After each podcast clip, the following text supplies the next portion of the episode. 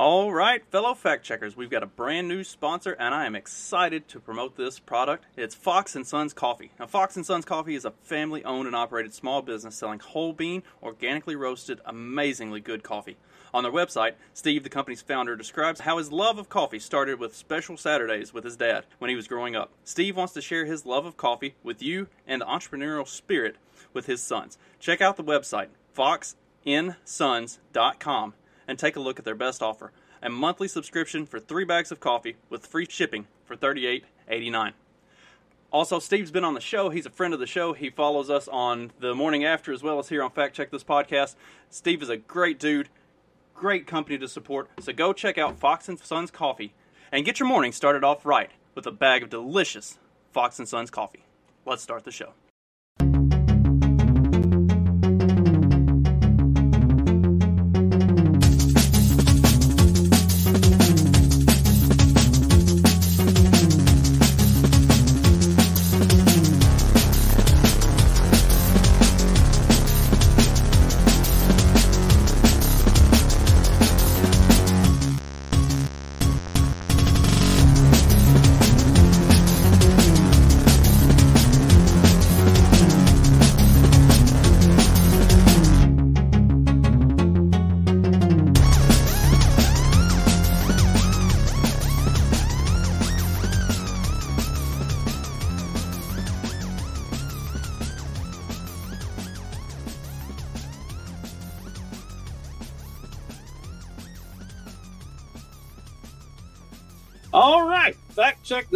Podcast and finally getting around with Adam Patrick to talking about Buddy Jesus, American Christianity. I think we're going to throw some uh, Christian nationalism in there and probably even talk about some of the history of Christianity and how we got to this point to begin with. So, Adam, what have you been up to lately? It's uh, it's been a, I'm, I think, right at a year since uh, last time I had you on. Yeah, it's probably been right about a year since uh, I put out my own stuff. so, uh, yeah, a lot been going on. We, um, you know, we bought a house here in Southern Connecticut, and uh, I left the restaurant business. So, there, I've been focusing a lot more on just being home, and I kind of ran out of stuff to talk about on You're Talking Over Me. So, no one's talking anything over anyone. Um, I think I think I kind of solved the problem with the whole libertarianism thing. And it's really for me the last year just been about sort of getting back in touch with my Christian roots from when I grew up, um, and and sort of squaring that circle. So, yeah, I mean, uh, that was a lofty introduction for stuff, stuff the history of Christianity. I guess we're going to be here probably until next week, uh, talking talking about that. But yeah, and maybe we'll throw a little Kanye in there too. Maybe a little Kyrie Irving. There has been a there's been a lot of interesting stuff going on just in the news in general and and there are religious connotations to a lot of what's going on because it is um, everything kind of ties back to religion in one way or another whether it's ours or somebody else's and and and i think i think that might actually be a good a good jumping off point because mm. with christian nationality uh, we can kind of jump right in on that because I, I I do think in some ways having a solid founding of faith and morals is a good basis for society. Mm. But I don't particularly like when a religion itself is in charge of of that for your political structure. Um, and you see that with Judaism. You see that with uh, a lot of the the Muslim countries, and and even throughout history, you've seen that um, where Christianity was really kind of in charge of the political structure of things. So let's kind of start. Let's kind of start with that, and we can kind of go from there. What's what are some of your thoughts on uh, Christian nationalism as it's being kind of played in in the media? Sure. Well, it's it's interesting because I don't know what an individual means when they say they're a Christian nationalist, right? There's 50,000 different Protestant denominations and depending on which person you're talking to, you know, are they are they toeing a particular line of their particular church or denomination and sometimes if I see it on Facebook, I have to really scroll through the content that individuals sort of providing to me and kind of figure out where it's coming from. Um, and like many things in Protestantism, uh, as a general catch-all, um, it isn't the same across the board. It's it's and and it it can sound to somebody coming from an Orthodox Christian understanding or even a Roman Catholic understanding almost agreeable, right? Like the idea that you just put forward a society based in Christian morality. I mean, it's supposed to be this one. Obviously, it, it isn't. Um, but yeah, I mean, the Roman Empire, for example, the, whole, the, whole, the whole Holy Roman Empire, uh, but most specifically the Byzantine Empire after after Rome falls. I mean, that's that's probably the greatest shining achievement of Christian government, right? And maybe if we just go back to that, and not like literally go back, but we just mentally go back to that and, and envision what that is. That's what's written all over all over the Bible, specifically about four dozen times in the Old Testament and enough in specifically like uh, Paul's epistles, um, is submission to authority. It's all over. This is like a commandment, right? Submission to authority. Honor your father and your mother. You're the image of your father and your mother. Your human beings are the image of God. And and Paul um, continues that tradition, right? He doesn't create Christianity out of thin air like some people think. He just continues doing what Second Temple Jews were always doing in that particular group, right? And what he says is what I would want to hear when I hear somebody say Christian nationalism, which is God creates authority on earth, and that authority is held accountable for what they do with their power. If they're an evil authority, then there's a chance for repentance. And if no repentance, then they don't enter the kingdom of heaven. And if they're a, a good and just and kind ruler who follows in the image of God, then they're rewarded, right? So, depending on your view of somebody like the Emperor Justinian right in the seventh century or sixth century um, versus the Pope, right? Versus um, the president, right? We can kind of start to dissect what we what we really mean by that. And it, it in Isaiah specifically, I'll say it's Isaiah six, maybe verse five or six. I'm picking that off the top of my head. Um, and and really in like Judges, right? The book of Judges, God is basically telling the people, um, don't choose your own ruler. I will choose your ruler. I will choose the person who who judges, who rules. The, they want a king. He doesn't. He gives them a king anyway, even though God doesn't want to get give them a king. He decides who the person in charge is. Um, we've gotten very accustomed in this puritanical Protestant sort of deist slash Thomas Jefferson kind of Gnostic mishmash of the United States of America. You know, this Enlightenment idea of democracy and and and whatever the heck that means. Um, I, I don't know if like Orthodox Christianity knows what to do with that really yet. I don't, it, it's very interesting. Like, yeah, we'll pray for the president, right? But I don't know about you. I, I, mean, obviously, nothing happens in this world from a Christian perspective. Nothing happens unless God wants it to happen. So, do we look at Biden like he's the Emperor Justinian, just a really, really bad version of it? Um, you can see when when people start electing their own rulers that it just sort of degrades over time. And at least with a king, you know, you can get rid of the king and have another king. I mean, not kill the king like the you know like the Puritans did, Cromwell and all that, right? That's not that's not good. Um, but that's what I would like to think of when I hear the word Christian nationalism. What I think is meant by it is something like you mentioned with um, like a Muslim caliphate, but the Christian version right? And and the problem with that is you know the emperors were orthodox christians right? This new thing would be like i don't know lutheranism i guess? Like the magisterial reformation when basically they bound lutheranism to the state calvinism to the state to kind of back it and push it forward and kind of advance against roman catholicism which of course carries the body count of how many tens of billions of people throughout history. So I don't know. That's the best way to go about it. But in addition to that, and just to kind of bring it full circle, um, one thing that makes me really nervous about that is it's very embroiled within the democratic process. And it's also, it seems to be pushing a lot of punishment and retribution in the human world onto people. So the very same people who are calling for a Christian government or a Christian backed values government, right? Are the same people that want to like murder those who have murdered others. Right. And and I just can't like square that circle exactly. And it seems to me too, a lot of them are very new to Christianity.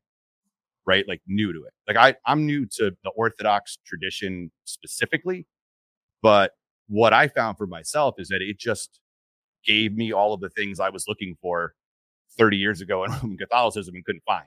So they're not new to me. I just discovered there is a place for those ideas, right, in the other half of the world. So, yeah, I don't know. That's a long-winded way to say that I'm not really sure what it is these folks are looking for. I think they're they're noticing a degradation of society, um, and they don't really know what they want to go back to, whether it's the 1950s or the 1920s, or it seems like they want to go back to something very recent like the nuclear family, you know, dad goes to the factory, mom cooks the dinner, the kids are in bed by nine, Halloween is evil, right? Like that seems to be their kind of conception of They're looking for those good old days. Yeah, the good old days. So what what's a lot easier is just to go to the scripture and do that. Right? Like that's what you would do. And then what I think would evolve out of that is some sort of a monarchy, right? It would be some sort of a top-down hierarchical monarchy. Um, in the image of God, I think that would be, if I'm going to say quote unquote Christian nationalism, but that's not what I'm seeing. What I'm seeing is a mishmash of a bunch of garbage and really bad biblical interpretations. So, well, like, like what you were talking about with which denomination is it and, and how do each denomination go about things. Even now, you're seeing within each denomination, there are huge differences and, and even big schisms that are opening up. Uh, I was raised Methodist right now the Methodist Church is going through a massive schism where the United Methodist Church and the Global Methodist Church are going through a full on split. Mm-hmm. Uh, I was I worked a retreat last weekend, and that was a big thing that everybody there was talking about because most of them attend a Methodist church. Was is your church disaffiliating from the United Methodist Church or are they staying? And it's creating huge turmoil within the Methodist denomination You've seen a similar thing that happened within the Presbyterian Church uh, a few years ago, mm-hmm. and it's continued out not quite as um, not quite with the same level of animosity, but it's still happening even today in the Presbyterian Church, where there's really a big divide going on. The Southern Baptist Convention has been largely kind of insulated from that, but mm. for anybody who follows the Southern Baptist Convention year over year, it's a thing that is building towards more progressivism and has the potential to become more of a prevalent thing in the next two to five years.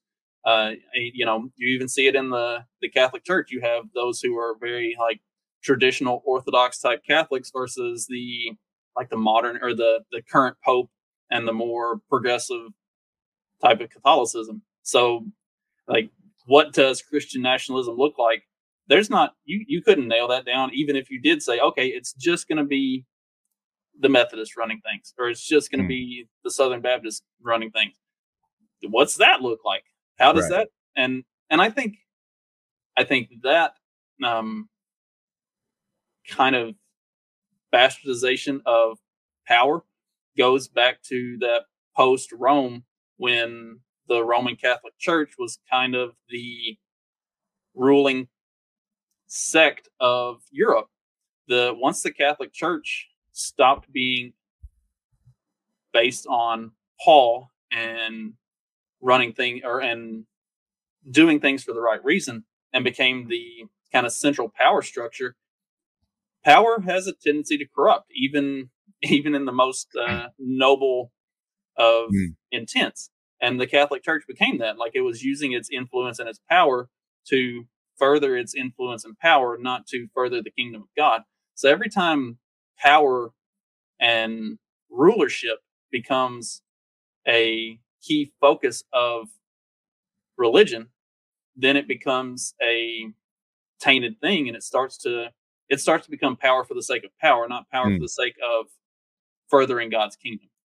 Yeah, so that that's a good point. Uh, I'm not going to go too hard on the Roman Catholic Church, especially around the time of the fall of Rome, like the, around the time that Augustine is writing. I'm sorry, Saint Augustine is writing the uh, City of God, right? I, because something had to fill that power vacuum, and it was better that the Roman Catholic Church did it than like somebody worshiping Baal, right? I mean, it, that was a better occurrence. And it's true that the Catholic Church really did help build Western civilization. Um, that goes off the rails pretty quickly, right? When you start getting into bringing all of this Hellenistic ideas of reason and logic, you know, in, into the church and, and the scholastic tradition that kind of culminates in, in Thomas Aquinas just going completely off the rails, which of course turns into the Protestant, right? The, the whole, that whole idea of bringing human reason into sort of break down the sentence structure and the meaning, and you start materializing everything. And of course, because the Roman Catholic Church was so powerful, uh, there's, like you said, all these abuses. And these abuses are what Luther grasps onto, or Calvin, or Zwingli, or Melanchthon, any of these, any of these reformers, right? And they're they're right to to notice that, uh, you know, abstraction, that like messing up of what the church is supposed to do and to react against it. And they're they're just trying to be good Catholics. But by that by that time, the Roman Catholic Church had gone gone so far off the rails, they didn't they were reacting in the moment. They didn't even have the tools to know how to get back. It's not like they didn't read the church fathers or try to understand this stuff, but a lot of that stuff wasn't around. Right. And they it wasn't until a couple decades later that there was even a Protestant outreach to the Orthodox Church which if you want, I can send you the book that has the letters back and forth between the Patriarch of Constantinople and the Protestant reformers. They're, they're trying to like work out because the Protestants find the Orthodox Church, right? And they're like, oh, well, you guys seem like you're kind of got it all together over there. Like, well, let's let me tell you what we're doing over here. And it basically ends with the Patriarch of Constantinople being like, yeah, we don't want anything to do with any of that. hey, I had no idea what you're talking about, kind of thing. Um, so it, I I do have a little bit of sympathy for for Luther with what he was dealing with. But um, it's 2022 and we have the internet. So the way I look at it is there's really no excuse to be a Protestant anymore. And no offense to you, right? Like, because you are, hey, but uh, we're holding on to like 500 years of just really bad arguments. And now we know that. And then Luther, of course, in his, not that you're a Lutheran, but of course, in his later decades, also goes completely off the rails. And you can draw a straight line from his book on the Jews and all their lies directly to Adolf Hitler, right? Like that's the Christianity that the Nazis pick up on, specifically that, that Christianity, right? So when you start getting things like your own personal interpretation of the Bible or, you know, you start putting that weight on your shoulders, then like you said, there's what is Christian nationalism? It's really just you worshiping you and then trying to promote physical human in this world values that are kind of based on Christianity, which is sort of like what deism is, right? Thomas Jefferson style, you know, re- republic democracy is, right? He didn't care about God at all, right? But you still have this supernatural element in the Declaration of Independence to kind of like harken back to a sort of a throwaway.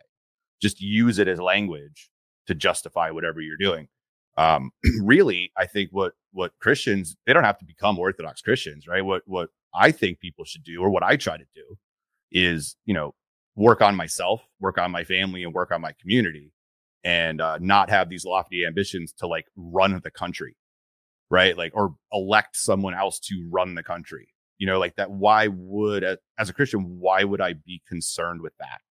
That that seems like a very strange place to put my values in, right? When I'm a sinful person who can barely barely be a christian you know two seconds out of the day before i get angry at somebody on the road or say something snippy to somebody or swear when i shouldn't or have too much beer when i right? Like there's so much for me to work on. I'm gonna like vote for ron desantis to implement a christian values system throughout like what does that even mean? You know what i mean? So in our own communities like I, I don't even know all my neighbors. I haven't even met everybody in the church I go to.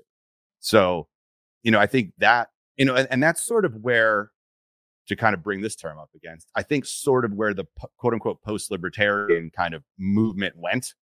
We're trying to find that sort of um, Hoppian covenant community kind of idea.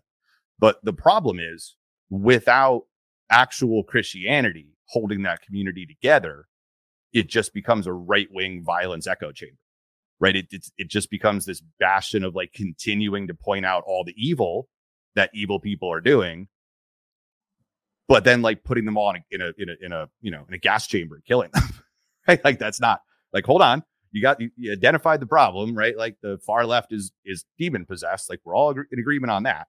Um, but Christianity says you're supposed to love those people. And you know, just to to really annoy everybody that's going to be listening to this, um, if Adolf Hitler repented an hour before he died and truly meant it, he's going to go to heaven. Right? That's what Christianity is. It's loving your neighbor. It's loving people that hate you, loving people that want to see you die. Right? So, and I don't mean to preach this like I do it.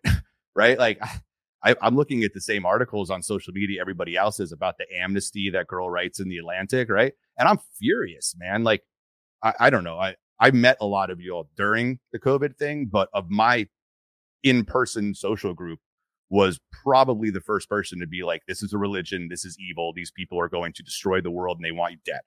And I think the reason I found yourself, Pete Quinones, Buck, like is because I found you guys were it, seeing the same thing I was seeing the same way I was seeing it, right? But if we even now uh, see that amnesty thing, and I want to strangle that woman. Like you think about all of the all of the human beings who I mean, I feel bad for anyone who got sick and died of COVID, even just got sick. It's you know, it's it's awful thing to get sick with, but people the, the, they treated human beings as objects to be manipulated for their own political gain. I mean, people watched their or couldn't even see their loved ones, you know, in the hospital. They couldn't even go to funerals. We broke apart communities and families and destroyed relationships.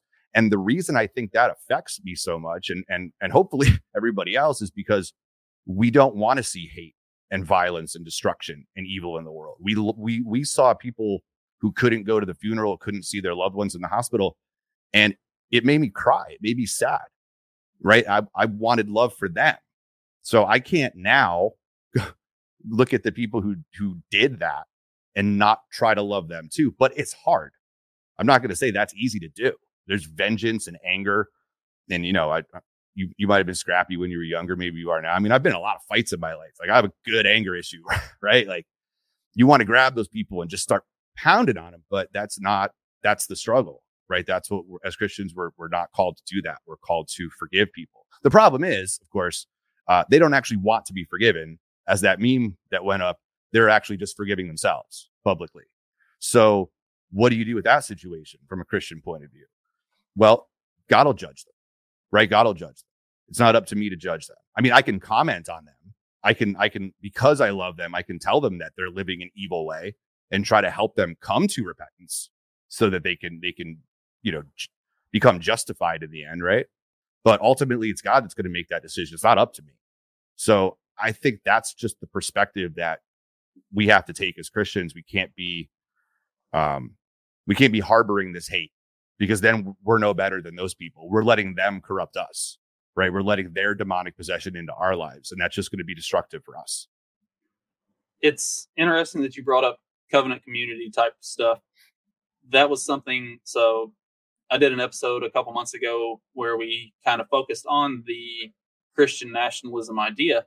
And that's kind of where I go back to it is yeah, I don't want to see Christian nationalism on a national stage so much as it needs to be focused on communities. It needs to be, and and if it's a Christian community or a different faith-based community, like that's where that's where we get the most value out of the ideas and the and the principles and the morals of what we're being taught in the Bible and and through our faith and through all of our reading and stuff is you know it's taking care of yourself getting yourself right with god getting your family right with god and then you work that out to your community. So yeah if you do know everybody in your community and you have a tight knit community and you're all working towards the same thing we can all be working towards the same thing here in my little middle of the nowhere uh, community that we have just like the the one you know five miles down the road they're a little bit different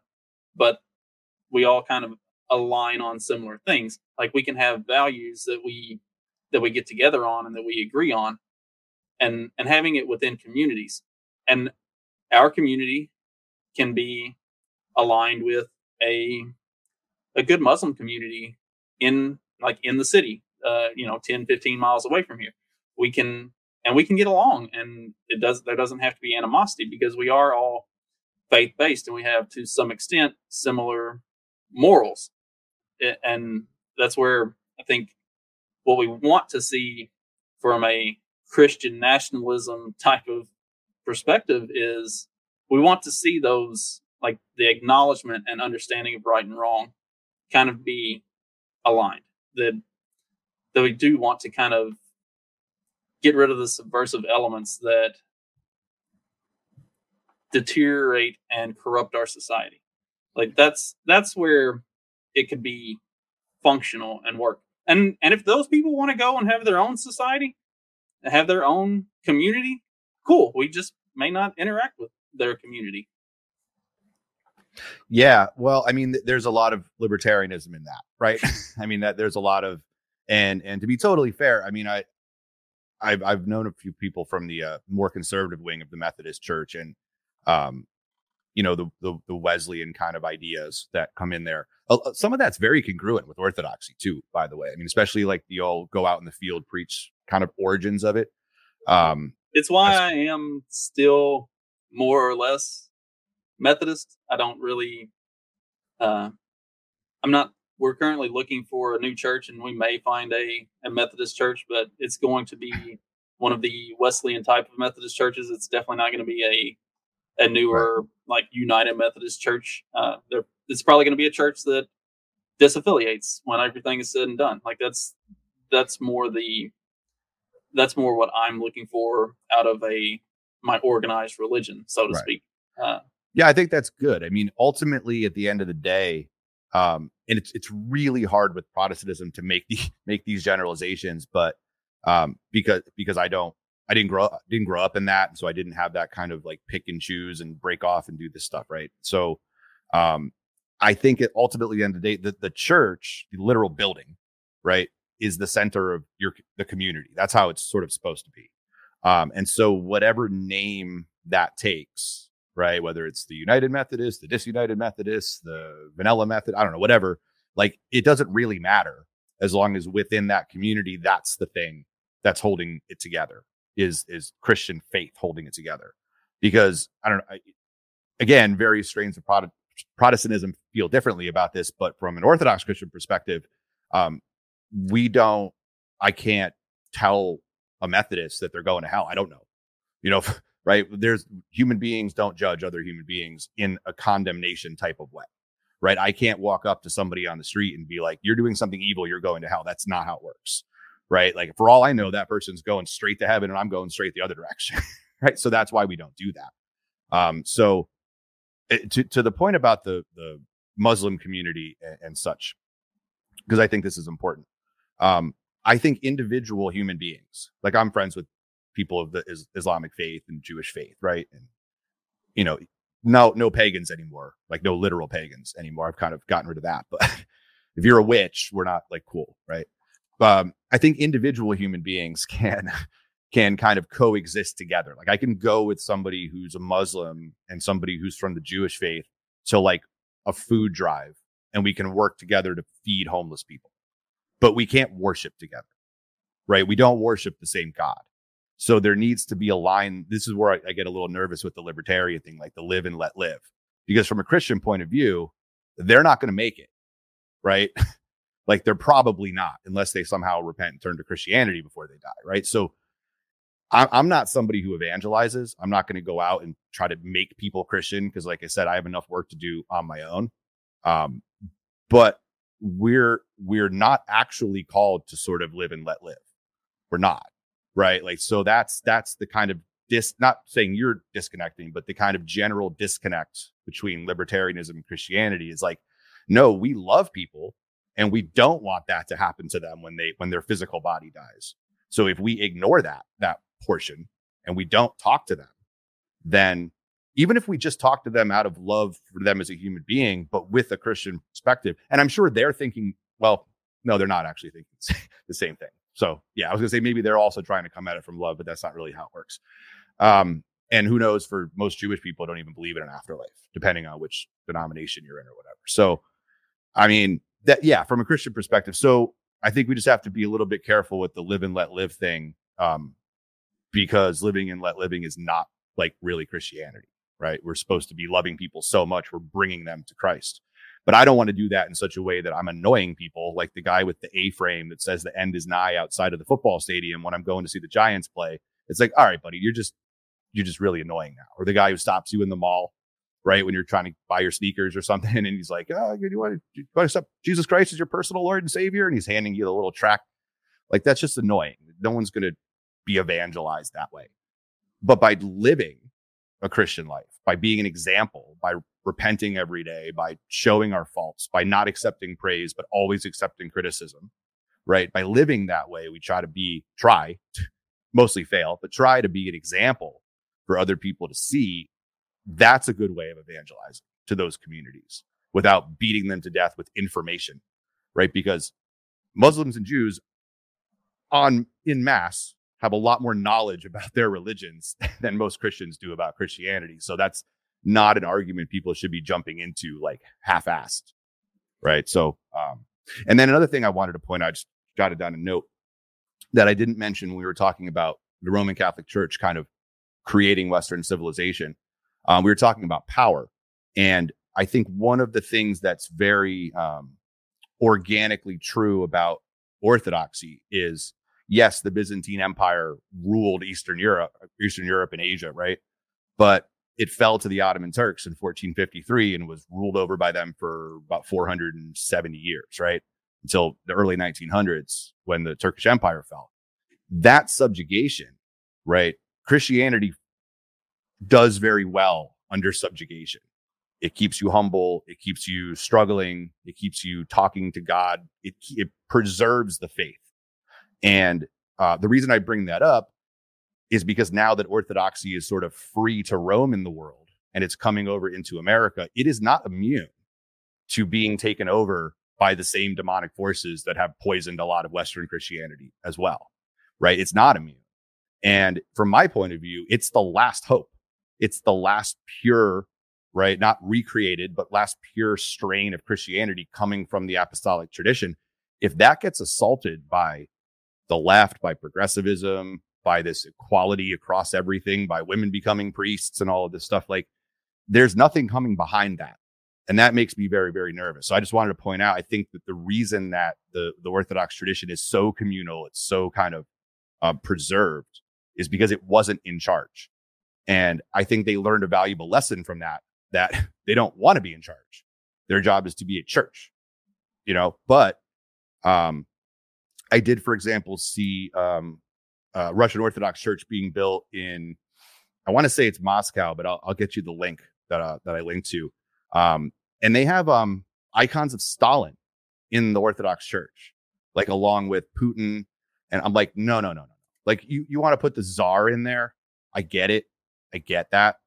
Um, but Stalin, right? So like it's already the right wing version is creeping in right to to christianity in that form and i can see it i can see it with um is it metropolitan kirill i can't remember his title but basically the the patriarch of of russia kirill who works very closely with putin right now um a lot of the stuff coming out of there is creepy too right it's very political based very much so and and that makes me nervous so um, I'm, I'm not in any way trying to insinuate the Orthodox Church is like perfect in this case. It's, it's not. It actually might be a little naive sometimes to, to the creeping in of politics and, and things of this world. But it's, it's the idea that Christianity is like the dominant force in the West right now is also one of the reasons that it's been corrupted so much. It doesn't do well in its pure form when it's in charge because it's not supposed to be in charge. I, I think that's a very important takeaway from if you look at just what is said throughout the Bible, it's not supposed to be in charge. Like it is supposed to be something that uh, supplements and kind of gives morality and and and a good base to what is in charge. But it's not supposed to be the thing that's in charge. And talking about like some of the um, the orthodoxy being having the influences of progressivism seeing some creep, or or on the other side, the extreme like right wing type of creep in in that.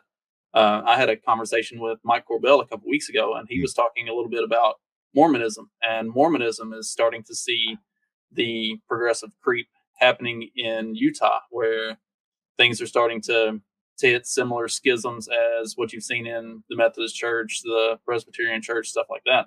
Like it's it, it is widespread, and the the progressive creep uh, throughout all of modern Christianity, not just in America, is it's really a concerning thing, like, and it's it's not something that I really know how you get around outside of uh, outside of maybe very I don't know if exclusive is the right word, but sort of segregated covenant community type things. Um, I guess. Well, let me throw this at you to that to that point. Um, so I was talking to Buck Johnson um, a couple of weeks ago. I haven't put the, the episode out yet. I'm actually scheduled to talk to him again. I think on Monday. Um, hopefully they won't drop at the same time. That would be awkward. But I, I was asking him um, how much he thought the progressive reaction to Christianity is a result of really bad conservative interpretation of scripture. Right. So like that almost the the sort of 1950s sort of Protestantism um, and its very creepy way of internalizing scripture, um, or even like the Great Awakenings. If we want to go back that far, like how much of that are the are the progressives seeing and hearing, and they're reacting to that in much the same way that Luther is reacting to the Pope being blasphemous, right? Like selling indulgences is not for, you know, for money to build a, a cathedral is not like in the Bible, right? That you're not supposed to do that. So I and and of course his interpretation leads to however many tens of millions of people dying over the course of history. So I, I wonder how much that progressive view of the church um, is is a direct reaction of very bad conservative messaging. So I'm, I'm curious, do you think that you, you maybe see something like that? Because it's not that, I mean, I, I don't know anyone in my personal life who's a total lunatic. And again, that's self selection. I'm not looking for lunatics, right? But like, you know, of all the uh, gay people I know or, you know, whatever, right? They're all good, decent human beings, right? They're not, they don't know this stuff. So I, I'm wondering when I see people kind of, you know, they're rabid atheist, blue haired, tie-dyed kind of person you know what are they even reacting to right i i i, I can't i can't imagine that they'd walk into like a worship service and not be welcomed or not find something welcoming there. So what is i mean are they just trying to attack everything all the time because they're just so demented? Or is there really something in the messaging that could be done differently to kind of self-select them out on their own? Like there's no reason to attack it. They just don't bother and then it gets preserved. I don't know if that does that make sense.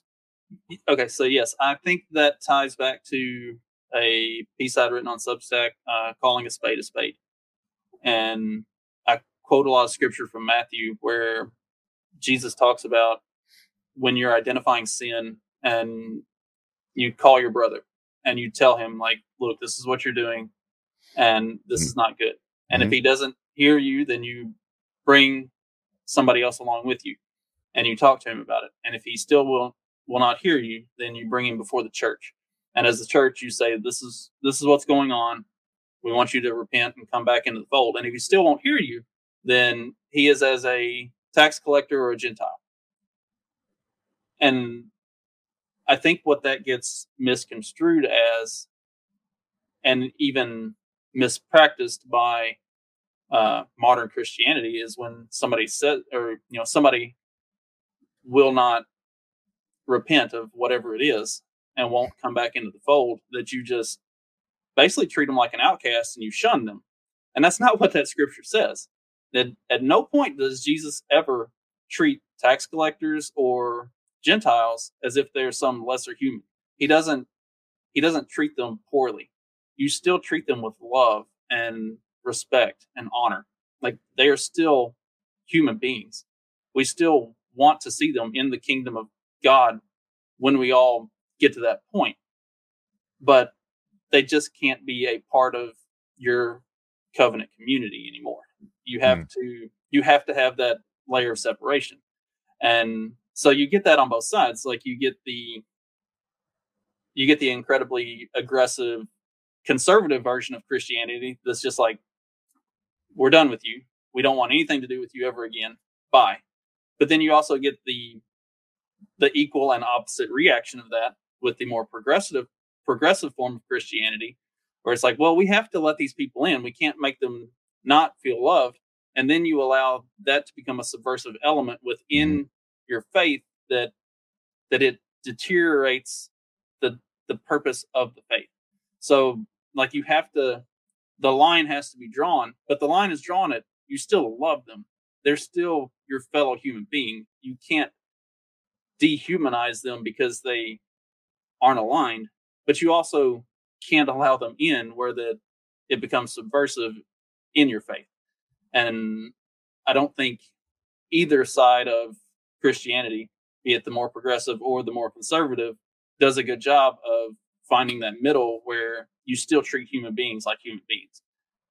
And right. I don't, they're, I don't really both, know where the solution is on that. They're they're both very interesting. They're, you're right. They're they're both very interesting Western interpretations, right? Where it's it's um we've almost made in in America specifically we've, we've made being a Christian too easy, right? You can watch the service or whatever you call it on television, or if you go to you know, for example, the local non-denominational, it's um a band does a song, a guy talks for 40 minutes, they do a song, and then you go home. Right. It's like very theater. It's like a great big screen TV, right? And it's very easy. It's very digestible. And it's also like you're saved. So basically you're just gonna wait around until you die, and then you're gonna go to heaven. Right. It's very, very easy, right? Because we're still caught up in this faith works nonsense.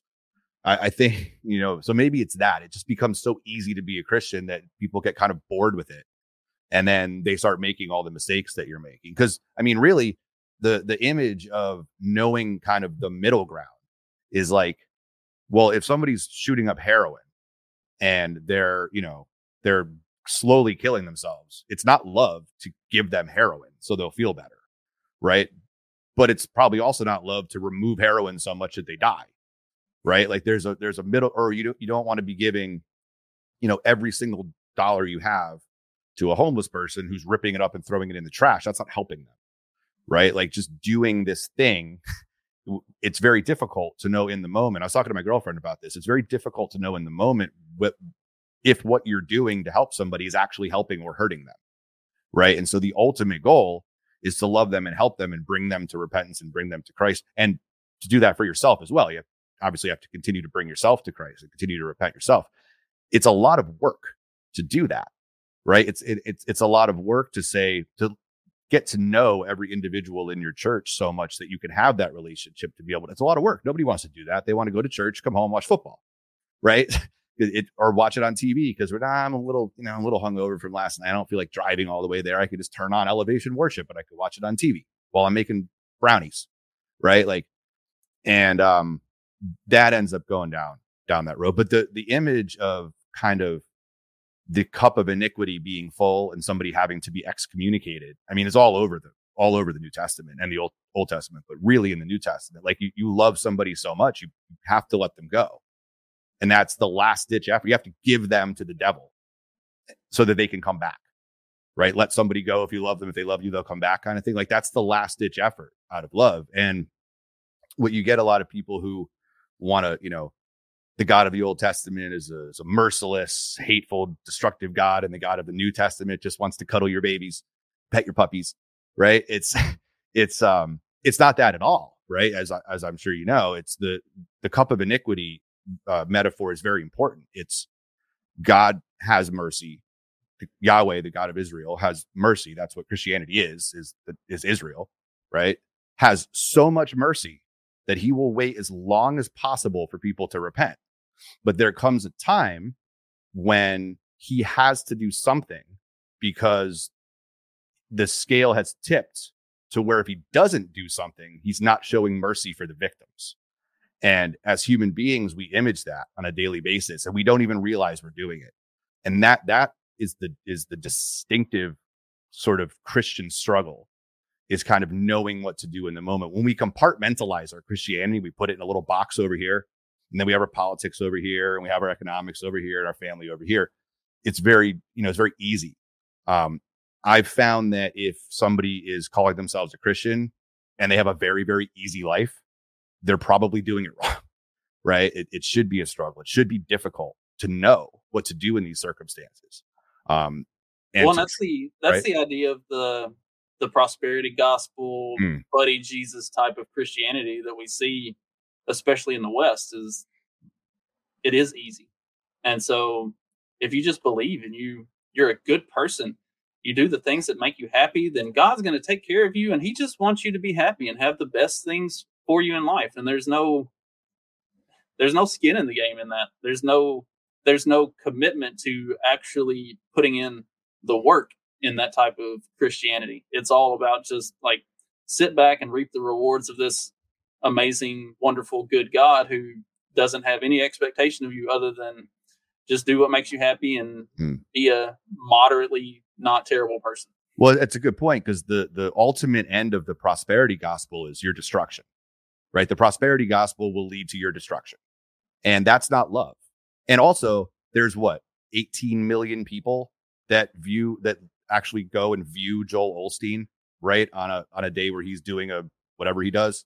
Like 18 million people. The the amphitheater or whatever he's at is jam packed, right? If you go to my local Orthodox church, there's like 25 people in there, right? Standing for three hours, doing the rituals, do participating in the liturgy, singing the right, chanting, going through all this, which which would be just like, well, difficult to keep your attention probably if you're a modern day, modern day American, and make sure you wear comfortable shoes if you go to an Orthodox church, but no sneakers.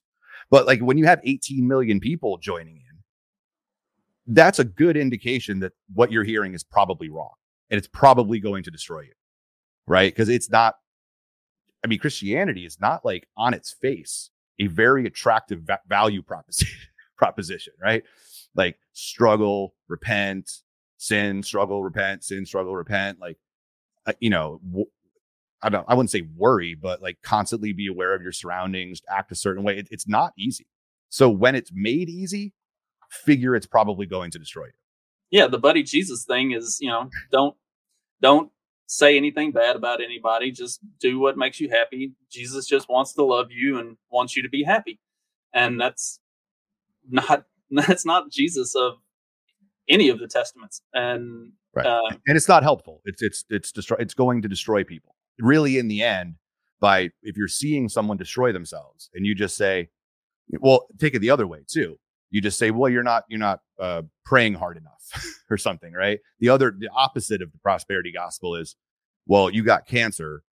Um, you, you must have sinned, right? right. That's the opposing view. That's also incredibly destructive, right? So like when the, when the, the woman who was caught in a, caught in adultery was brought before Jesus and he called on, you know, whoever uh, is without sin cast the first stone and everybody left and it's just her at the end of that conversation, Jesus doesn't say, "Well, they're all sinners too. You're good to go.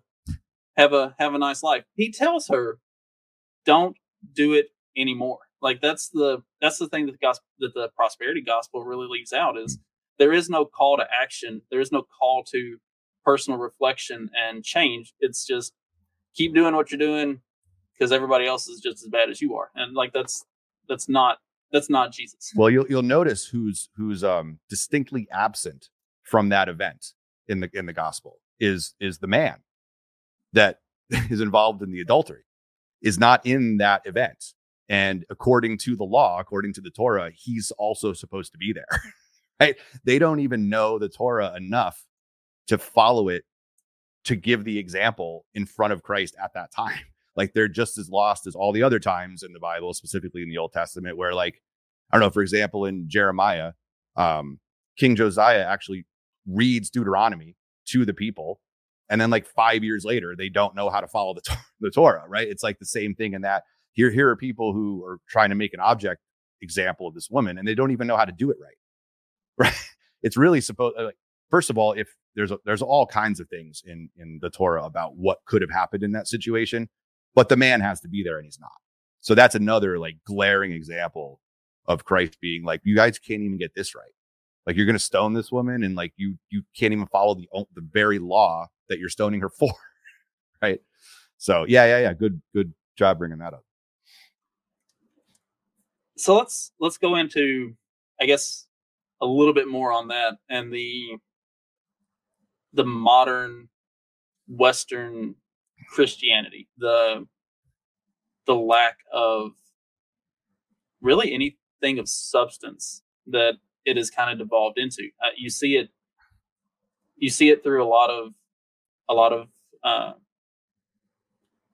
Protestant denominations where you're seeing a lot of uh, drag show and trans uh, communions and services and stuff like that. Uh, how is how is the Western Church aligning that type of behavior to Christianity or anything that even resembles Christianity? Is I, I'm I just I can't wrap my head around it. It's I mean that that is the focal point of the the schism in the Methodist Church, and I just I, I'm not sure where that comes from because that just seems like full degeneracy being painted under the broad stroke of it's okay love everybody. Well, if if I haven't already gotten you down to zero listeners to this episode, let me go ahead and just defend everybody who's left. All right. Um, I, I don't exactly know what quote unquote Western Christianity is, but I'll I'll I'll tell you that I don't think it's really Christian right? It's it's mostly Puritanism and Gnosticism kind of melded together. And I mean, at, at the risk of sounding very simplistic here, the idea that each human being can interpret the word of God, like the liter- not the word of God, W cap, capital W, but the scripture itself on their own without help has led to a lot of problems, a lot of problems. Because e- even like if I see, okay, let me, let me say it this way. One thing I never do, ever, ever, ever, is quote a Bible verse to make a point, ever. And when I see somebody do that, it instantaneously makes me nervous because out of context, you can make any verse of the Bible mean anything you want. And that sort of tradition comes from started with Martin Luther. And there was other people, you know, like Haas, Hess, Haas, Huss, Huss before him, right? They called him a Hussite, right? So there were other reformers before Luther, but really he's the one that opens the floodgate of people being able to interpret logically on their own through this. That it, it, that doesn't work when you when you do. That's not also not how we're taught to read, right? We're Christianity is not an academic religion. Christianity, as it always was until the Middle Ages and still is in Orthodoxy, is experiential. You experience in the community through ritual Christ right? That's what Christianity. Christianity is not walking around with a Bible in your hand, picking out verses to people. that's just not.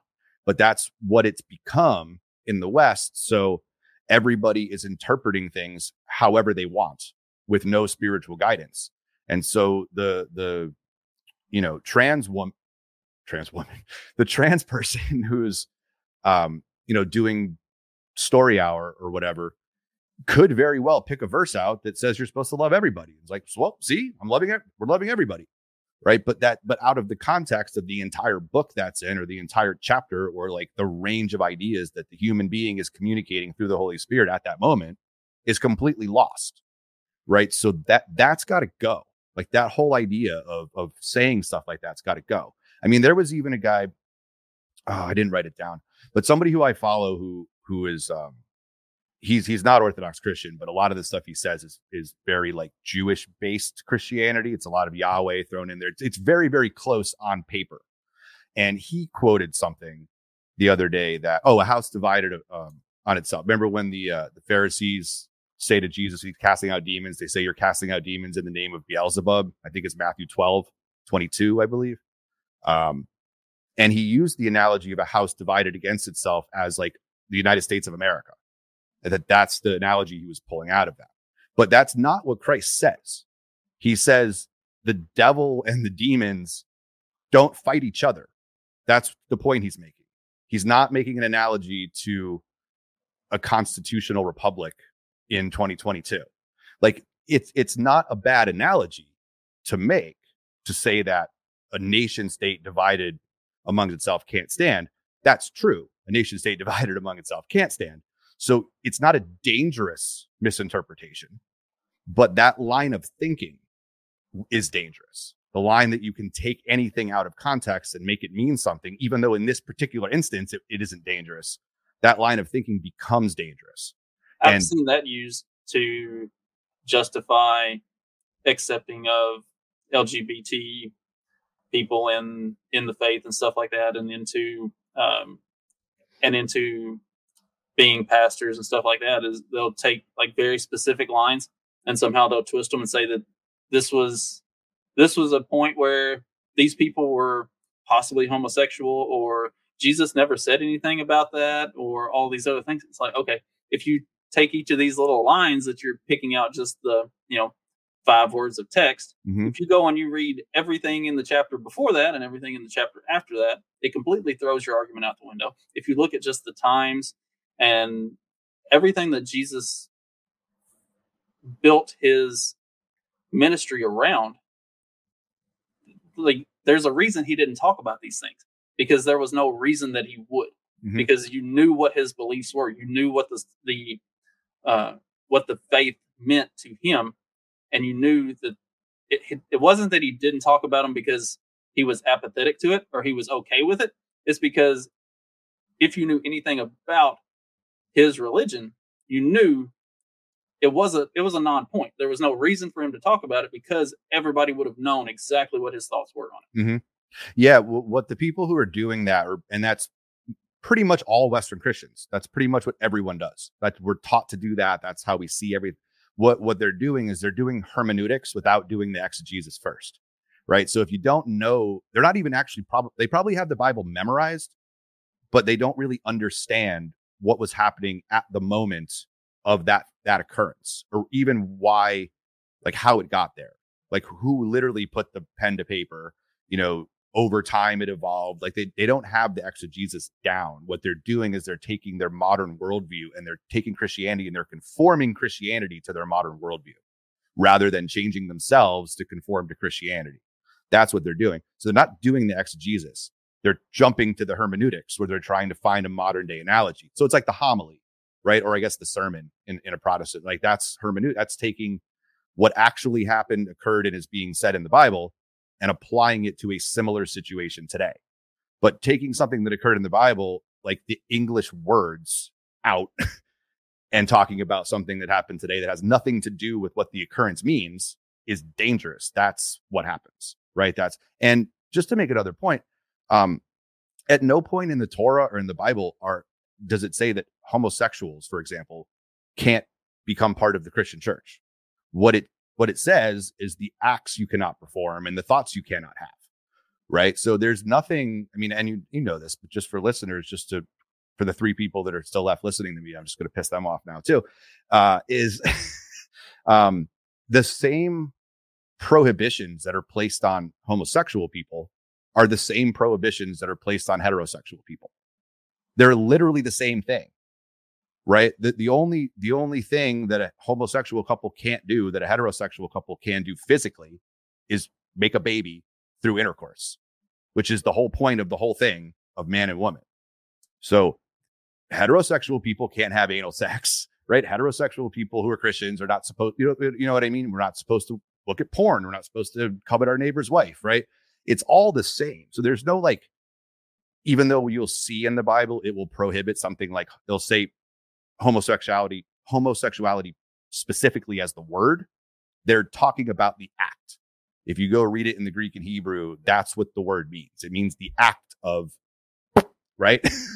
you know, so that's also, you're not supposed to do that as a heterosexual either. So it, there's no difference. Like if you tend to lean, if you're a guy and you tend to lean toward a romance, romantic ideas of another guy, it's it's not that you're somehow like not welcome. It's that don't do that. Just like if i start to have you know if i'm you know with my obviously with my girlfriend right and i see another chick walk by don't do that. Don't look at her. Don't have thoughts about her. It's exactly the same rule right? So th- that's another thing that gets confused i think because people start reading the torah first the pentateuch first five books of the bible and they get to around like Exodus 22 and then there's a whole bunch of like genealogies and numbers and a whole bunch of like laws, and they're like, and then they don't really pay attention to what's being said there, so they don't really understand. And then again, they're taking their modern day, they're looking around, they're being like, oh, I have a bunch of money, and uh, my job is really good, and my family's tight, and I have all this. So they're taking Christianity and they're molding it to that, and they're not looking at it and saying, well, Christianity is actually asking me, Christ is actually asking me to change, not into something I want to be. Because you can change from you can change from one type of person into another type of person without changing into the type of person that Christ wants you to be. So you can do that change. It's just an incorrect change. And then you can be fooled into thinking it's a correct change. Right. And that, that is the same kind of idolatry of like the Tower of Babel or idolatry all over the Old Testament is trying to take God and make him do what you want him to do or conform him to your life, where obviously the opposite is true. You're supposed to change your life to do what God wants you to do, right? Well, and that, that goes back to kind of the prosperity gospel, buddy Jesus stuff, in that like there is no call to action within Western Christianity, and that's that's the whole point of everything you were talking about. Is that like he says, don't you know, don't do that. There's an there's an actual act of changing your behavior, of changing kind of changing who you are and conforming it to God and who God wants you to be. There, it can't be a uh, that's a bad thing, but you'll just ask for forgiveness later. It's you have to actually conform to God's will and and take changes within yourself to to be that person, not to just keep going and hope that it works out. And, yeah, and, and then and then you won't want to do those things, right? You just won't. I mean, I, I, I can't even tell you, man, what a different and more peaceful mindset I have now than I did in like late 2019, as I started to break myself of basically the chains and baggage of libertarianism, where the, it's it's always like, well, we have this free will and this choice and live and let live and don't hurt people and take their is is like such a baggage burden, and it isn't even really f- uh, like a free will, right? You're basically like a slave to your passions under libertarianism because you can do whatever you want as long as you're not hurting somebody else. And I'll be like, oh, so you could just slit your wrist? Yeah, yeah, yeah. I'm not hurting anybody else by slitting my wrist. Like, well, then you don't believe you have an eternal soul. you know what I mean? Like, it's a very destructive, anti Christian way of living. And Western Christianity just has a libertarian, especially American, United States of America Christianity has a that Puritan libertarian thing ingrained in it so heavily we have to keep in mind the Puritans killed a king, right? And then a king who, for all of his faults, was trying like to end the slave trade, was trying to sort of decolonialize, right? And then Cromwell gets in there and basically just ramps all that stuff up again. And, you know, so we have to get out of that. Like the Puritans weren't, sorry guys for Thanksgiving coming up. We're not trying to preserve religious freedom from from persecution. They were religious zealots and political revolutionaries who were kicked out of England for killing a king. Like that's what they did, right? That's not the identity I'd want to have in my Christian backstory. So, oh, that's Facebook user. Interesting. What is that? Somebody who didn't give uh, StreamYard access to show their name, but it's it's cool. Sometimes it's tricky like that. But oh. yeah, I mean, they make a good point. Like, people don't come to church because they feel they can't change to meet the standards. Christianity says, "Come to church and let God change you," and that's like it's a mm. like we are talking about. Like it's an act of change. You you're, uh, it's Mike. Well, so so yeah, so I, I'm going to come at this from an Orthodox Christian perspective. So forgive me if this doesn't make sense to some people who maybe grew up in the Roman Catholic or, or the Protestant tradition, right? Um, the Orthodox divine liturgy is like, is the thing that you do in Christianity. If you don't do that, there is nothing really else to do, right? You, it, by doing, participating in that ritual, that is what Christianity always was. Like the, the apostles didn't have a Bible, right? There, there was a gospel before there was ever a gospel according to anyone, right? Before there was the gospel according to St. John, there was a divine liturgy happening in Christian churches, right? Church just means assembly in the Old Testament. It, it's the same word, ecclesia, ecclesia in, in the Greek. I don't remember the Hebrew word. When you see assembly in the Old Testament, church is the same word, right? So the Christian ritual of the liturgy is happening long before there's ever a quote unquote Bible, right? And and they had you know the gospel book eventually with the four gospel accounts in it, and they had the epistle book with all of Paul's epistles in it, and James, Jude, Peter, Revelation. Those Revelation didn't even come along in the East until like the 600s, where it was accepted into the church. So, yeah, the whole point is to participate in Christianity by going to the liturgy. I think Father Stephen DeYoung said, if all you do is go to the liturgical celebrations of the Orthodox Church, then you will know everything you need to know to live your life as a Christian. You don't even ever have to pick up a Bible. Just attend all of the ser- all the feast days, all the fast days, all the liturgical, you know, uh, celebrations. That's all you, because that's what the liturgy is designed to do. It's designed to teach you and work you through Christianity for illiterate people, right? Blind people, people who, you know, 2000 years ago had no idea how to read. You go and you experience, and that's how you learn. And you work through the entire New Testament. If you do all the dailies, if you can find an Orthodox church that still does daily services after COVID, you work through the entire New Testament minus Revelation over the course of 365 days. That's all you need to do. Right. So that that will change you by the very act of going. What we don't have in America is the same liturgical experience. Even in the Roman Catholic Church, which is the closest approximation of a divine liturgy in the in the mass. It's still got watered down enough where it doesn't it's not experiential. It feels like a duty or an obligation to go because Roman Catholicism has positioned itself as like the anti-punishment movement within Christianity and that's not what Christianity is. So people feel obligated to go. I'll, I grew up Roman Catholic, so I'm going to speak from experience. A lot of people feel obligated to go to church. Like it's something you check off on the checklist. I've never met anybody who shows up to an Orthodox liturgy who is going through the motions while they're there because it's hard. It's hard to stand for that long. It's hard to watch the priest not talk to you. In the Roman Catholic Church, the priest faces you now since Vatican II, um, basically as a lecturer. And then in, in pretty much every Protestant church, it's like literally just a sermon. Maybe not in like high Anglican or something like that, or maybe some Methodist churches are still like you know version of the liturgy or mass that's going on or communion or something like that. Um, but basically the, the pastor or the priest or the catholic priest is, is staring at you lecturing you. In so it could be a little bit more engaging and that's why the roman catholic church did that at vatican ii. They were trying to reach protestants essentially. Um, they'll admit that. That's what they were trying to do. In the divine liturgy like half of the service the priest isn't even it's like mumbling to himself facing the altar, not even looking at you. So it, it's very different, a very different experience. It will change you. It absolutely will change you. Well, it's and like the uh, the retreat I worked over the weekend.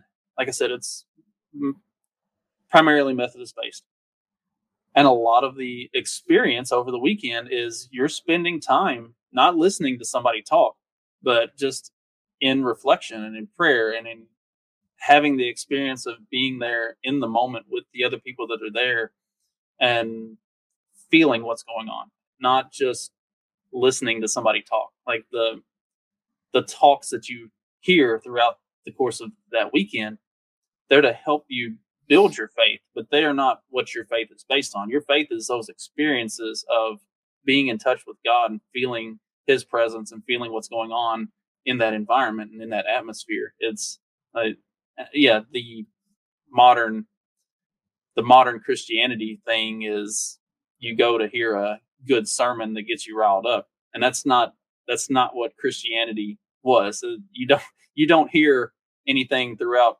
Paul's epistles about these great sermons that were given by different pastors. You it's it's the right. community and it's the the experience. It's the actual doing. That's what it's supposed to be, and we've lost touch with that over, yeah, over there's time. a lot in Western Christianity. There's and and I've seen this in Orthodoxy too, so I'm not letting them off the hook. Um, I've seen a lot of like quote unquote big names that are jumping around podcast circles who are like trained theologians, PhD Orthodox priests who have a semblance of this as well.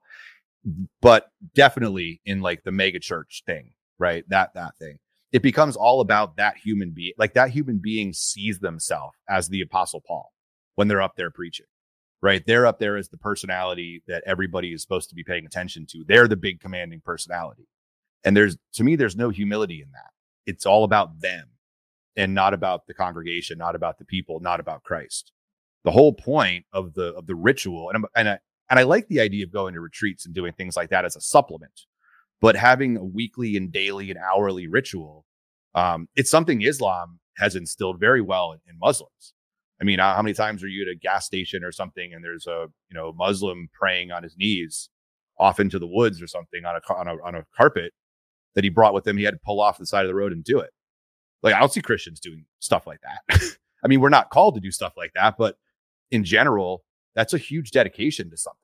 But we kind of are. I mean, I mean, we're yeah, not, well, that, not, that, not, literally like no rule that you pull out, but we are the road at three o'clock. You know what I mean? But yes, the Christian version of that, you don't see a lot of people doing that. It's like, well, once I get out of worship, whatever that means, worship service, once I get out of that, I basically just go about what I was doing as if I was an atheist all week long. Right. So there, it, it's going to be very difficult to change people through seasonal retreats and things like that if you don't have a structure of your life. Like you get up in the morning, shower, brush your teeth, put deodorant on, put your clothes. That's a routine that you make your coffee, drive to work. I go this way when there's traffic. I go this way when there's no traffic, right? It, it's everything we do is a ritual, but the ritual of worship, the ritual of going to a liturgy will change you. It will change your whole life and your whole routine. You'll start doing everything differently. And then as a product of that, you'll start living differently, expressing yourself differently, evangelizing differently. I think that ritual is important. Like if I have to, if I can't go to a liturgy, I will go to my girlfriend's church. It's a Protestant. I will just do that. I have because I have to do something right? And the last couple of weeks, I haven't been to anything, and it screwed my whole week up. It like I, I wasn't feeling well. You know, the weekend we were supposed to talk, and then I had to do a bunch of yard work last weekend, and I just lost track of time on Saturday night, and I just messed up, and I couldn't. My whole like week is thrown off. I don't have the structure. Like I forget stuff. I start getting more irritable. You know, like it will it will change you. So that's whoever asked that question. I think that's the that that's what I would say let's kind of wind it down on that because there's a lot more we could go into with the history of it and stuff like that. But I think we really hit at something that's really important in the conversation of modern Christianity is that it has stopped being an experiential and a action oriented thing and it's become more of a a thing you do out of duty. So yeah, finding a way to in our own personal lives to start out with just to be more experiential and to be more action oriented in our faith and and to take that out and to to actually put it into practice that's going to be that's going to be at least step one in seeing something that might resemble a revival of sorts within within american christians yeah man i, I think we covered a lot and um yeah that, that probably would be would be a good place to wrap because uh, getting into the history stuff we could be here for we could be here for a lot of hours. But um, just for your for your listeners, uh, I do plan on actually having a show at some point, and uh, when I do, that show will be the Age of Information. And my my goal with the Age of Information is to, as a layperson, as somebody who's not a trained theologian, but feel like I could hold my own right on biblical studies, to try to explain what I believe Christianity is